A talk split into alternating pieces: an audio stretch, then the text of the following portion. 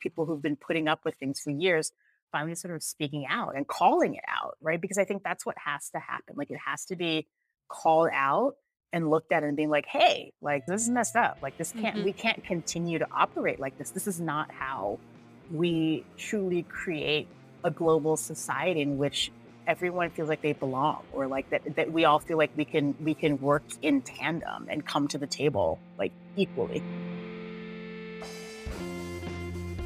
This is Erin May. I'm John Henry Forster, and this is Awkward Silence. Silences.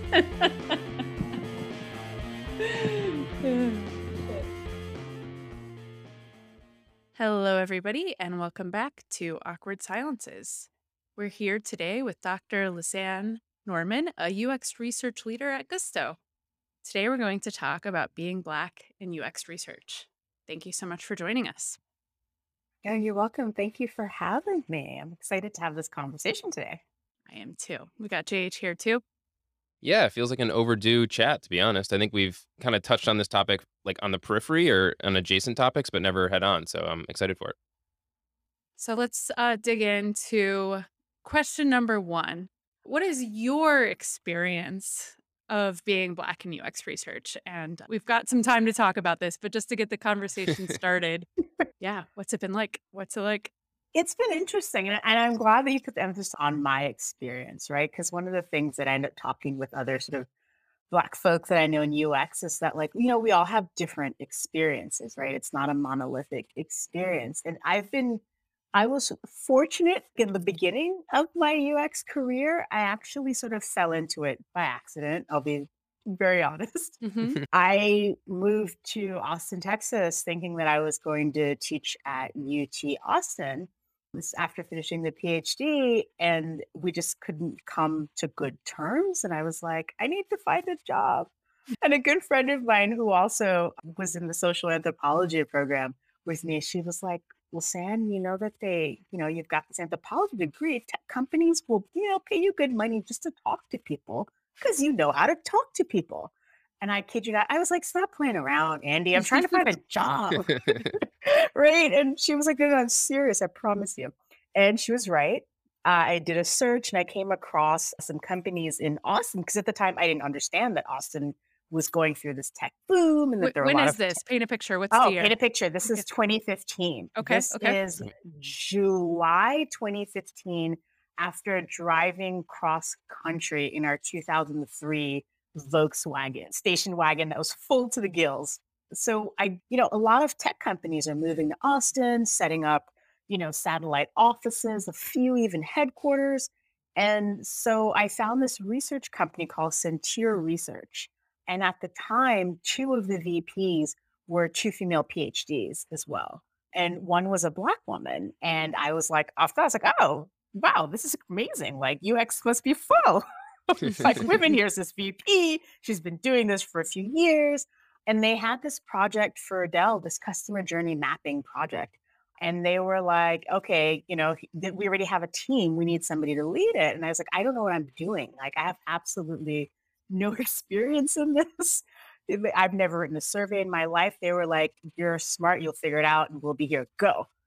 And that's literally how it started. I, you know, took on this project and I loved it. I honestly, I loved, you know, planning out the research, engaging with the participants, thinking about like how could we expand the scope of the study, you know, and working with this research team that I got to empower and, and helping to mentor them and learning from them as well, right?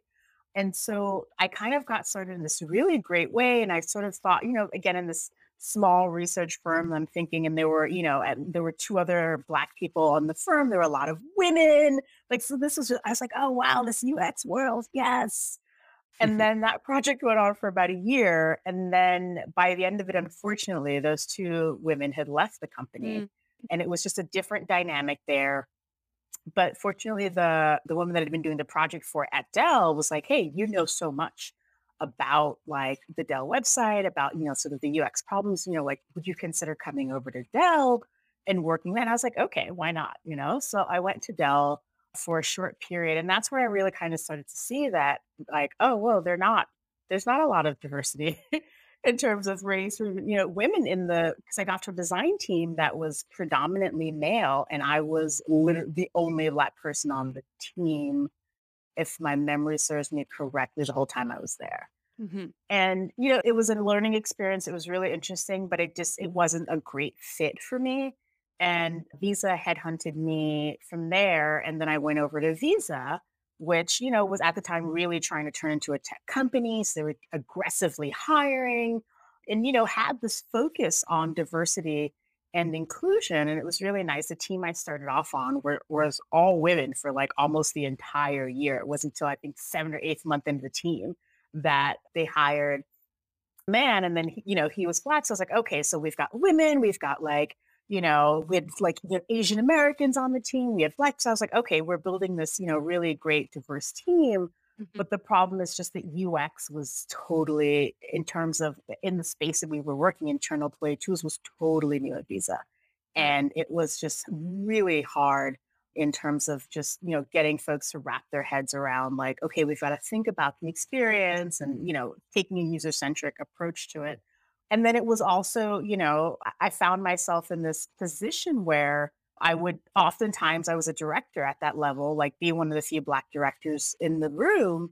But then I have then the fact, but then the fact that I went to Harvard would often come up at any job more than anywhere else I've ever been. It was this weird dynamic. I, I it was baffling. They'd be like, "Oh, Lisanne, what do you think?" And I'd be like, "I don't know. Like, we're talking about like operations planning. I don't know about that." And you know, but it was like, "Oh, you know, what does the Harvard person in the room think?" So it just, it really, though, literally, somebody said that once, and I was like, "Oh, this is weird." yeah. And so it was. So it's been an interesting experience, like starting off at this company like that was diverse, and then sort of hmm moving through spaces that weren't as diverse. Um, and sort of then becoming an advocate for how do we think about who's at the table and then who are we talking to in terms of users and that's where things really started to get interesting and that's when i you know think about the struggles i started to face then in terms of being like well who are we who are we talking to? Or who do we who do you think you're designing this product hmm for? Right? And oftentimes coming like people really you know, and I'm conscious in many times, but really thinking that they're designing for somebody that's like them, right? Whereas, you know, one of the first principles in UX is that, you know, like you're not designing for yourself, right? hmm And so you need to sort of put that aside. But I don't, I think there's sometime a disconnect between that. And I think people just naturally tend to fall into their own biases. And so there was a lot of oftentimes being like, okay, like I'm pushing for a very diverse participant pool. Do you feel like folks, you mentioned the Harvard thing, right? It's like, oh, we've got Harvard here. Let's make sure to get the Harvard opinion. Do you feel like folks will lean to you when inclusion topics come up, right? Like, hey, Lisanne, like, how, how do we make sure we're being inclusive here in our participant research, or or what? How's that go? So it's interesting. So now much more, but not initially. Like Okay. honestly, I feel like before last year, Georgia 2020, like it it wasn't happening. I mean, Mm, I think it's after I left Visa, I went to work at an e-commerce startup in Austin where it was just A, I got there and I was the only black person on a team that grew from like 35 to 200, and I was still the only black person on mm, the team. hmm And when I would bring up things like, 'cause we were, you know, like we were designing for like a, a a wide demographic, and I'd be like, okay, are we when we're getting pulling this data, are we looking, are we are we getting race demographic? And they were like, no, why would we do that? I was like, well, because that matters, right? Like we're we're if we're design if we're thinking about designing for everyone, then we have to be cognizant of the fact that like race is a part of the experience hmm for a lot of folks that are using this product. And if we don't look at that, then we're alighting a part of their experience, right? And I got a lot of pushback and a Mm, lot of no, that doesn't matter. That's not important. We mm. don't have to think I don't about see that. race. Yeah. Don't see race, right? Like Yeah. race doesn't matter. We're colorblind. I was like, oh boy. So I was hmm having that conversation. And then having to just really stand my ground. And, and I mean, it, it got to be it, it got it got to be frustrating. It, it was, you know, there was a lot of sort of like microaggressions that went on that I had to deal with. But I was like, I'm not, and then and then having someone when I pointed out the fact that I was the only black person, then making it my job. Oh well, Right. what do we do? Right, And right. then and the thing is that initially you think, oh, okay, well, I had, then I was like, well, and I started to do it. I, I put together a deck and I was gonna like, and then I was like, wait, what am I doing? This is not my job. Right. I'm not a recruiter. Like, I don't, you know, like I'm not in, like, this is, this shouldn't be only for me. Or then the other thing was then I would only get like asked to be on interview panels when it was a black candidate. Mm. I was like, Mhm. "D- does no one see that this is Yeah, a bit it's a little. problematic? Right. Can as you're talking through all these experiences, I'm just curious, like across some of the experiences you just shared, are there times where you know getting that opportunity is maybe can be kind of like rewarding or meaningful or, or things like that, and then other times where it's just like got to be so frustrating, and, and to your point, like you can just see all the problems with it. Like, what can you maybe like share an example that like felt like you actually got put in a spot where you could affect some positive change, and like another example where you were like this again like how does this keep coming up and why is this you know does that make any sense i, I don't know how to get to it but like i'd Mhm. imagine it's all over the map right it is all over the map, right? It is. And in one way, like I was, it was great to be on this, particularly this e-commerce platform, because then I, I was like, hey, I, you know, we found a recruiter, luckily that like just had like this amazing reach. And I was like, look, at mm-hmm. least we're talking to 25 people. I was like, let's, I at least like five of them must be black. Work it out. Mm-hmm. And they were able to do that, right? And they were able to, because I was like, you know, this demographic, that's when we look at just the data, that's what we see. We're seeing that this is the percentage of our customers, but we're not thinking about their experiences. And it was great because what I noticed, I, I then invited, made sure the PM was there and our engineer and like in these interviews, and they started to see the difference in experiences because these black customers were, there were stores that were located in low income neighborhoods and it was a totally different experience for them like shopping at the store and then using this tool than it was for their white counterparts. Um and so that became clear and it was like this aha moment and i was like like oh i never would have thought and i was like yeah i know because you hadn't thought about like the breadth and depth of experience just like different folks have different and we have to be aware of that. So that felt great to be able to sort of introduce because it really did make a difference in the design and the approach, and even just for the company overall to sort of have to watch these interviews where just we're talking about how in their basically at the heart of their experience was you know like they would go to the meat counter and buy sliced ham and they would have to pay immediately at the meat counter where they know when they went to other other places of these stores in other neighborhoods they could take it to the front and pay Mm. for it right so there's this Mhm. underlying assumption that you're you're stealing Mm. or that you can be a potential thief and i was like that that changes that experience now this introduces this other layer of tension into experience that might already be tense because you know we don't know if this person came here if they knew they had enough money or if they're finding what they want if they're there with their kids like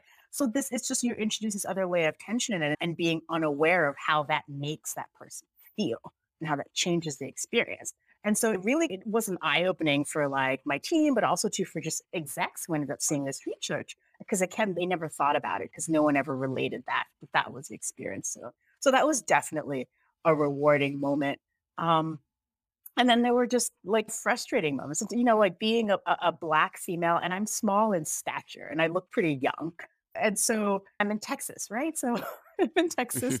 The majority of our participants sometimes we were just you know like older aged white men and come into the room and i had a, a, a white male colleague who was the pm but like i was it was my show and he would kind of stop in the back but they would address him and questions to him and he had to be like no she's the one leading Mhm. the interview. And so dealing with that or noticing like if it was just me in the room, because I remember a couple times he couldn't make it and I couldn't get someone to take notes and just like the inappropriate comments that happened, but that didn't occur when he was in the room. And so it was just all these different things that you sort of have to take into consideration and that have to deal with and navigate. You know, be, being black in UX and being, you know, a researcher and, and trying to sort of, you know, find a way to conduct these interviews while minimizing tension, of course, for the participant, but then having to manage your own tension Mhm. and having to manage, you know, those emotions on your side. And it could be, you know, sometimes it was exacting. It was just, you know, like I'd be after three interview, four interviews in a day, it'd be like, okay, I'm just mentally done a little bit right now. I just want, I mean, before we get back to questions, it's like, that sounds like a really shitty thing to have to experience. I'm sorry that you found yourself in that situation. It It's, is, uh, thank but I think you, you shared it in a way that I think uh, will really help people understand. So I appreciate that. Thank you, thank you. Like, yeah. I mean, I, and, and I, that's the thing too. I'm trying to be really open and share this so that people think about it, especially like other folks working in UX, right? To think about like, yes, experience of the user, but like think about your colleagues, right? Mm-hmm. You know, like that's something we've been thinking about a lot and talking about a lot. As I've been doing these talks, like for, you know, South by, we did a talk on dismantling white supremacy in design and and another talk on inclusive design. And, and a lot of it too is for, you know, for UX folks is that we have to think about it and be able to confront our own biases right? And be able to be honest about a lack of awareness about what, you know, someone of a different race or different ethnicity or gender or sexuality or like might be experiencing, like figuring out ways like is the way in which we're designing and approaching the design like is that inclusive, right? Like, are we able to confront our own biases, put them aside, sort of think about when we're creating a product, like who who could be most harmed by this, mm. right? Like, what's the most vulnerable community that could potentially use this product and starting to design from there. Because if you solve for that community, everybody else benefits. Like I can I say this over and over again all the time. Everybody else will benefit from that. Yeah, I feel like you see a lot of those wins uh, in the accessibility side of the world too. Yes. Like when you just make things more accessible, it, it feels like a similar kind of thread there. I, I have a question that maybe is a lot to unpack, but I'm curious how you think about this. Is I, I feel this, and I feel like I see it in the space a little bit in research of just like, on one hand, you know, there's this really like individual aspect. Like we're getting to know somebody and, and their experiences and they're sharing with us and, you know, what makes them and, and all of that. And we really zoom in.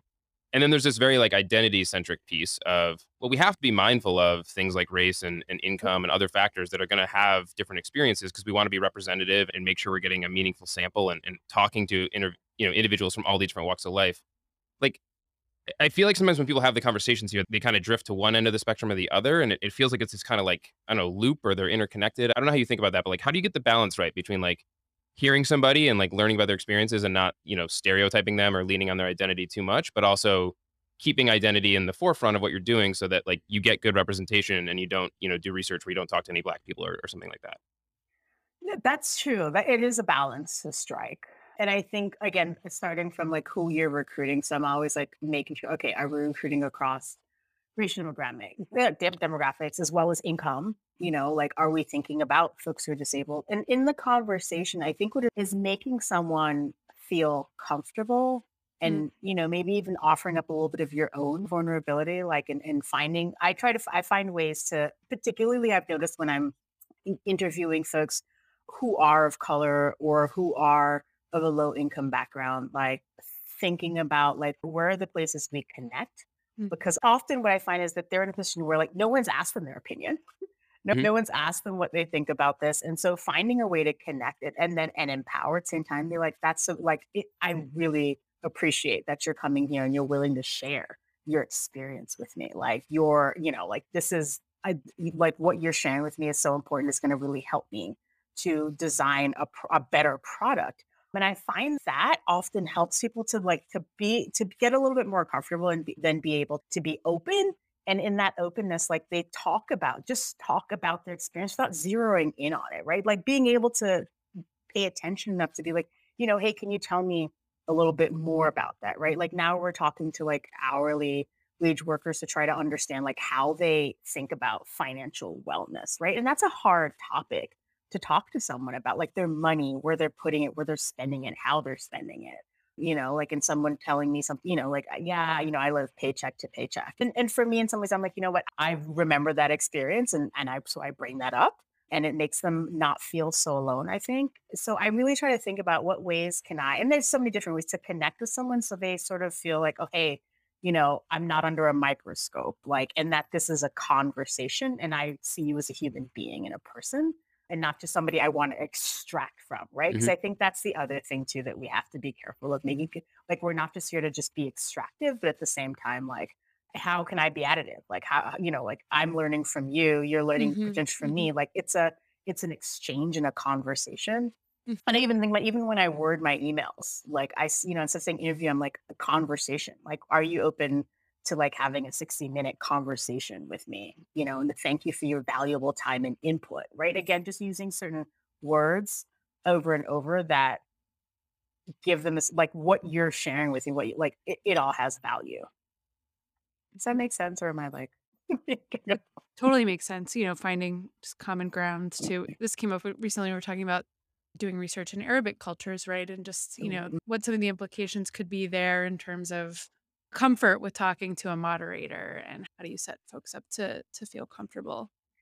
and, and that you said, like, I really think, and thinking about like, with who would they feel comfortable with, right? Mhm. And, or like, because I mean, I think in those situations, like, just because I've had the same instance where like I was doing research in a Muslim community, and it was initially a problem to them that I was American, right? Mm. Or that I, or, Mm. or like visibly American, right? I'm actually Jamaican, but I grew up here, so I'm also American. Right. And because they were like, you know, in your country, all your people think that we just go around blowing things up, right? Like this, uh, you know, these Mhm. assumptions, stereotypes that get associated with your nationality or who you are, and and sort of having to be like, you know, well, that's this larger narrative, but that's not true of everyone, right? And making sure that to express that so that they understood that, and then that opened up like a, a different ground for us to have a conversation but even thinking about uh, you know like i i did notice uh, a friend of mine actually stopped the interview we were doing once with this elderly black woman. she was like well sam she's clearly uncomfortable would you go in and take over the interview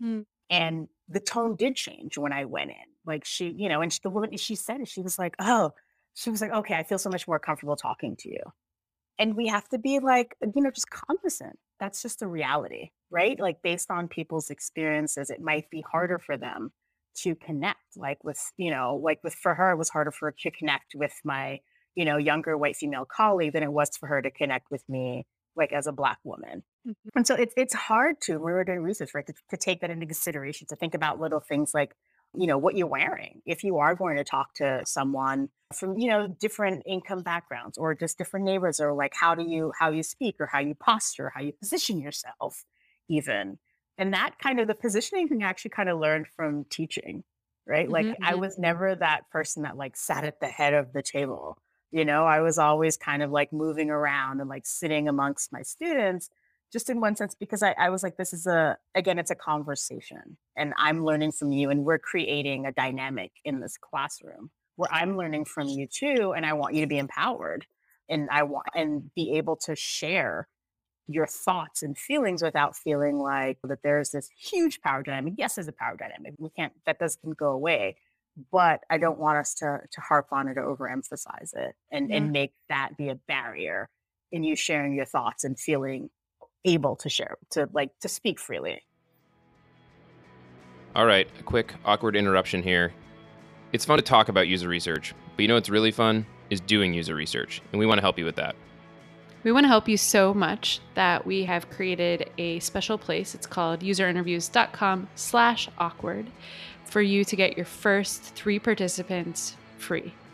We all know we should be talking to users more, so we went ahead and removed as many barriers as possible. It's going to be easy, it's going to be quick. You're going to love it. So get over there and check it out. And then when you're done with that, go on over to your favorite podcasting app and leave us a review, please. It's it, as you talk about this, I'm just hearing about, you know, how much you have to balance at the same time, right? Like in one instance you were talking about, you know, they didn't know I, I was the moderator, right? They were oh like, "Oh, this, this is the person leading things." Couldn't be her. And then in another it's like I'm not scary, you know, you can interact and trust with me and just like having, you know, to find that balance. It's a lot, a lot to Yeah. carry. Yeah. Yeah. You founded Black UX in Austin, Black UX Austin. Tell us about it. What what's it all about? Why did you create it? So that had an interesting story. So that again started with uh, the Black female VP that uh, I had at Sentier, and she one day she was like, she's like, Sam, she was like, you know what? She's like, I there's some people I want you to meet, and I was like, okay, sure, let's do this. And it turns out she knew me, and she knew about three other women, like Black women who were re- UX researchers in Austin, and then a Black male designer, and she just sort of gathered us for a happy hour and we just got to meet each other and to talk shop and to talk about our experiences you know being black and we just started to constantly just meet continuously like every few months and share conference information and share strategies and things like that. And then about gosh what was it 20 um, years now 2020 february 2020 for black history month another design organization called, I think Fresh Design, reached out to us and asked us just we would like if the few of us if I wanted to host like a Black History Month conversation to talk about like being Black in UX and in design. And I invited, you know, a couple of these women I knew. I was like, hey, do you all want to come and be on this panel with me? And in that process, the folks at Meetup were like, you know, have you guys thought about like officially becoming an organization? And I Mm, was like, you know, we've talked about it, but like we're all so busy. And they were like, well, we can help you. And mm, I was like, okay. And so literally Meetup helped us to like formalize Black UX. And then one of my co-founders, Carmen Bruns, she was, you know, just had been one of these women that I'd been continually meeting with.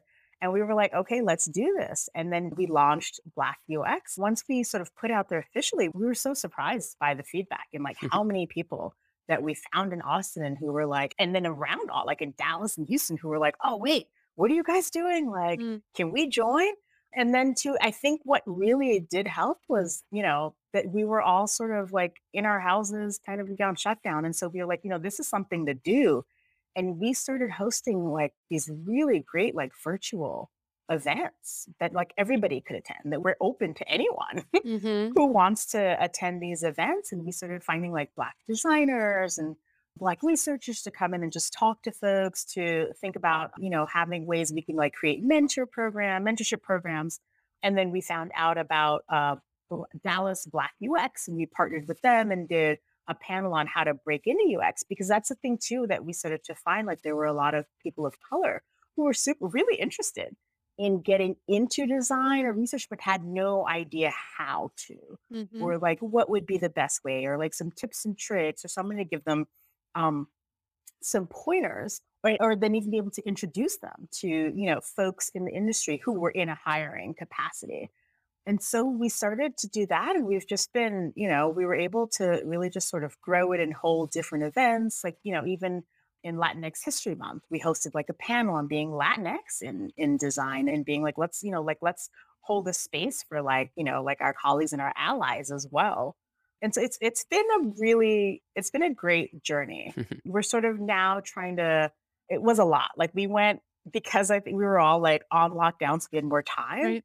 so we were like really into it and then it, I, we just start to feel a little bit of burnout. So we haven't been um doing as many events as we did during 2020 but we're kind of stepping back and doing a little bit of reset so that we can set up a more formal mentorship program and like portfolio review Mhm. because then the other piece of it too we're like okay if you give you points how to break in but then it's points like how do you interview right and like then different companies interview like the amazon interview is totally different from the facebook interview or just like a, a smaller startup interview so Mhm. like actually having advice and taking folks through those experience because there are a lot of us who've done those interviews and have that experience and feedback to share um, with the community as well as just you know finding ways to amplify our voices you know sharing conferences sharing opportunities where you know we think folks could plug in and apply to, to speak on panels or that kind of thing Fantastic. And if, if folks are interested, how can they find you on the interwebs or?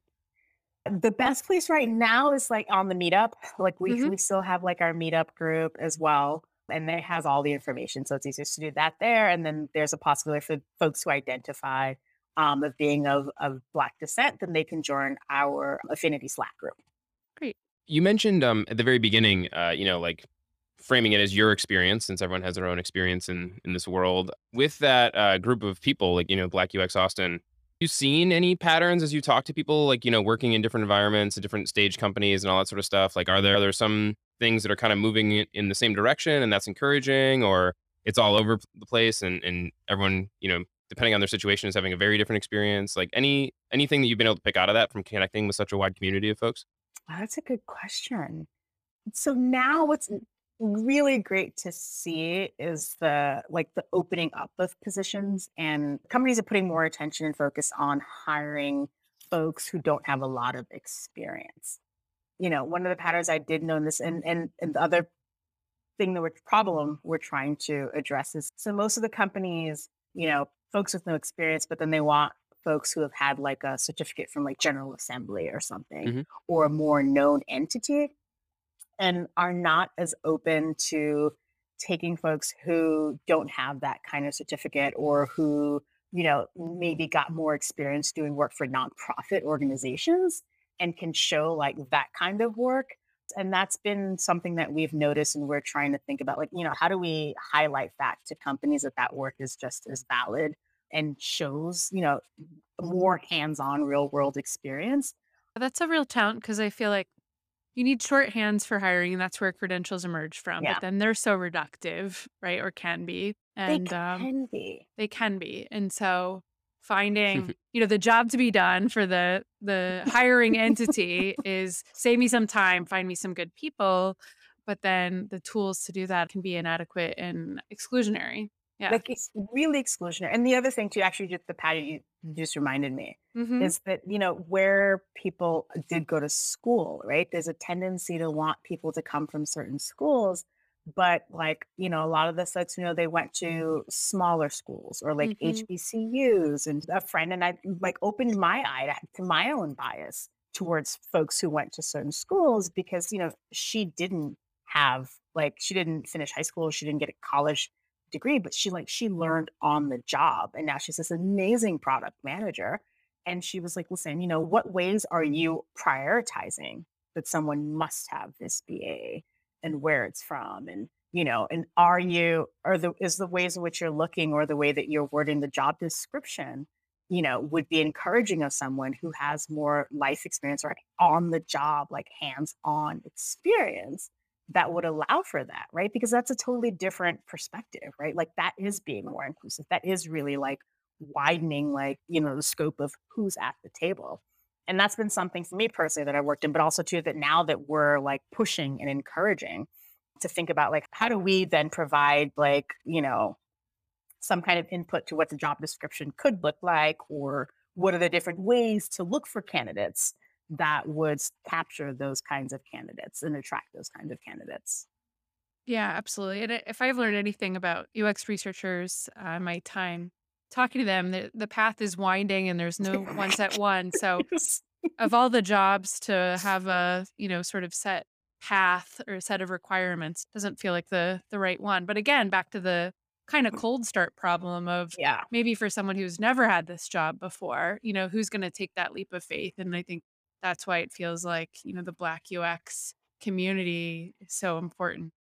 And, you know, communities like that to getting folks in the door and getting started on that path. Yes. Yes. Yeah. Definitely. And then providing a, a big thing to just providing a community Mhm. where we can come and talk about like the experiences. And you know, it's gonna be somebody who understands, right? And who empathizes and, and who could also then offer like, well, here's a potential way for you to to deal with this, or this is what I've tried at my company.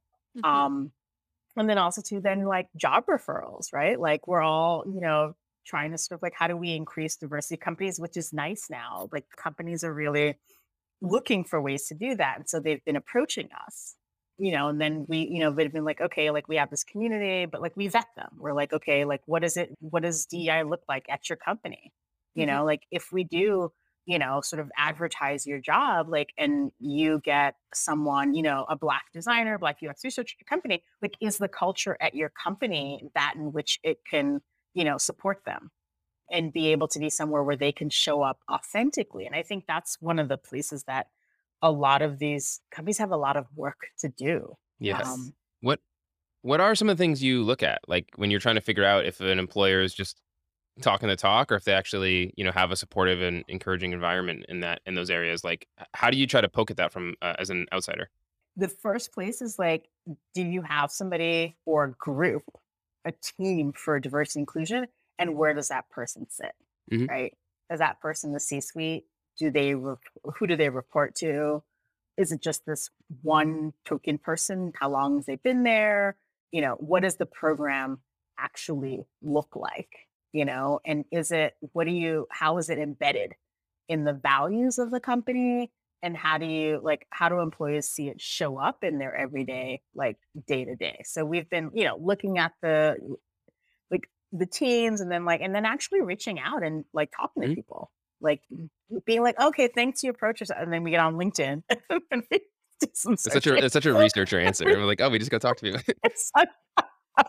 I know, right? I'm like, then we go by, then we do research because you know companies are, of course, they're going to Sure, say, yeah, well, yeah. yeah, we're committed, and we want to do this, and that, but like the, but the reality, oftentimes, when you sort of do that research, you kind of find out that it's, it's unfortunate. It's, there've been times when we're like, it's total lip Mhm. service, and we've, and we've said, no, you can't, we can't, we're not going to, you know, like open up our community for you to come like and talk to because we're not, and we're very straight up. We're like, because we don't see, we don't see that you're doing more Mhm. than just lip service and just reaching out to try to get more black people in. We don't see anything on the side where your your culture is, changing Mhm. in order to make it so that like any black employee that joins is going to feel like they belong and is going to feel like they can show up and be authentically themselves. Yeah, and just to to drill a little more into that, you know, making black folks and and everyone feel like they are belonging and part of the culture and what that looks like. uh, What are some things you look for? I suppose it's different from company to company and we're talking about, you know, infinitely different individuals, but Yeah. what might that look like? What Well, like in our leadership, we always go back to like who are who are the folks in the leadership position, right? Like, is it like is it is there some reflection of diversity? Like, are there any women? Are there any people of color? Mhm. You know, how long have they been there? What are their roles, right? Because one of the things that you know, unfortunately, we've seen, yes, you'll see people of color, particularly women of color, but they're in HR, Mhm. right?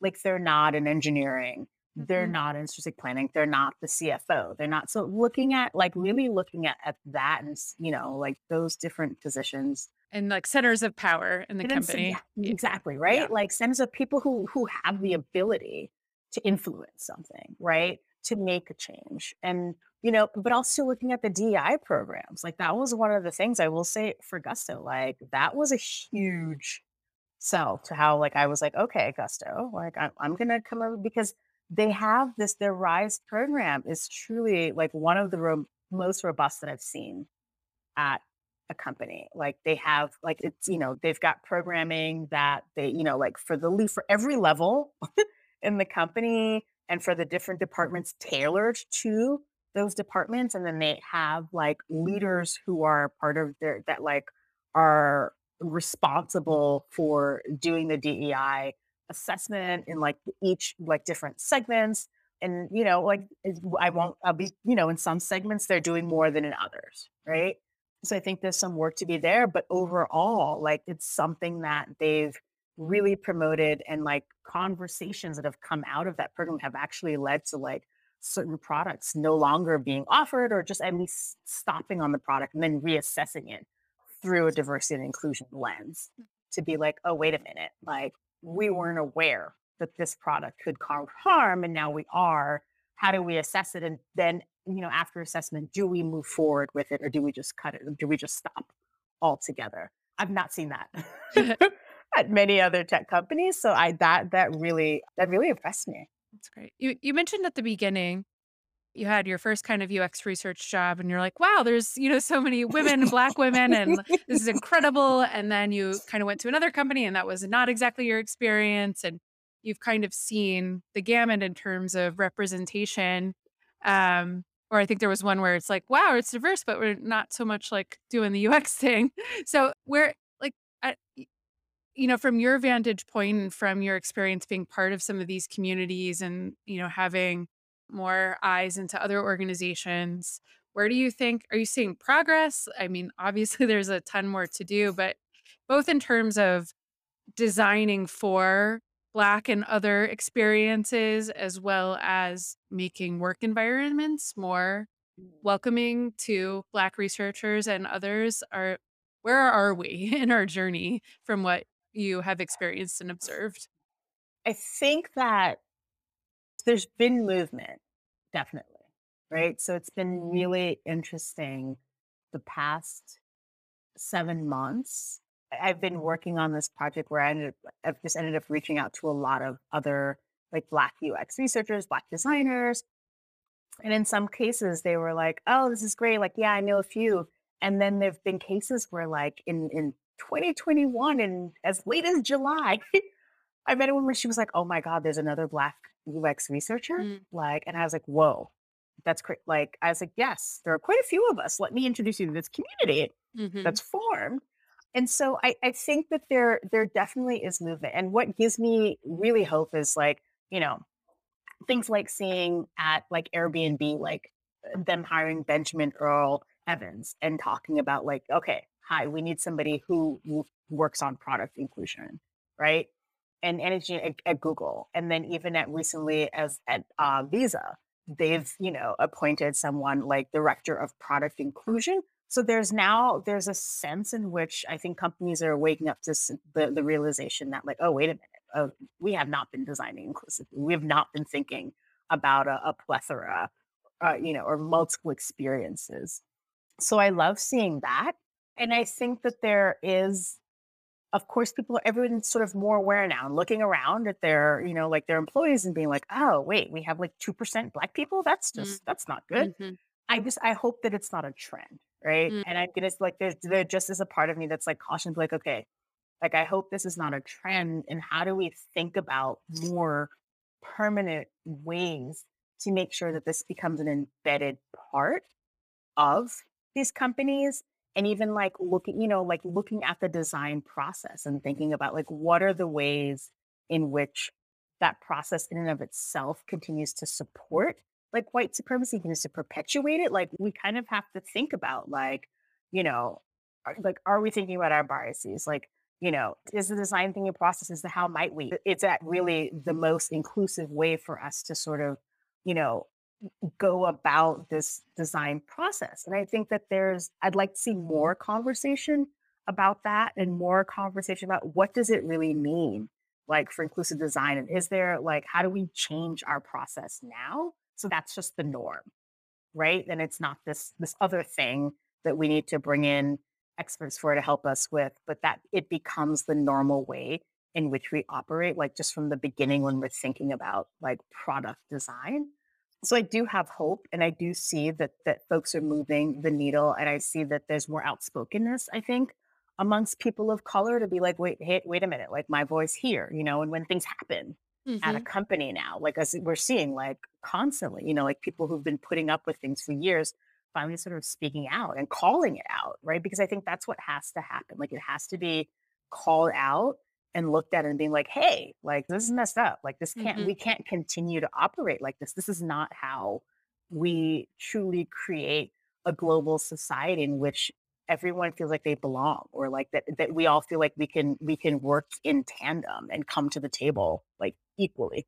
Well, thank you for helping us do that a little bit today, removing some boundaries and sharing your experience. And really appreciate your uh, sharing your experience with us. No, thank you so much. Thank you guys for inviting me. I'm glad we were able to make this happen. Um, it's just a great conversation. I appreciate you making the space for this. Thanks for hanging out with us. This is great.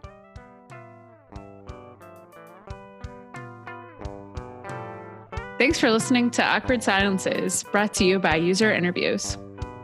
Theme music by Fragile Gang. Editing and sound production by Carrie Boyd.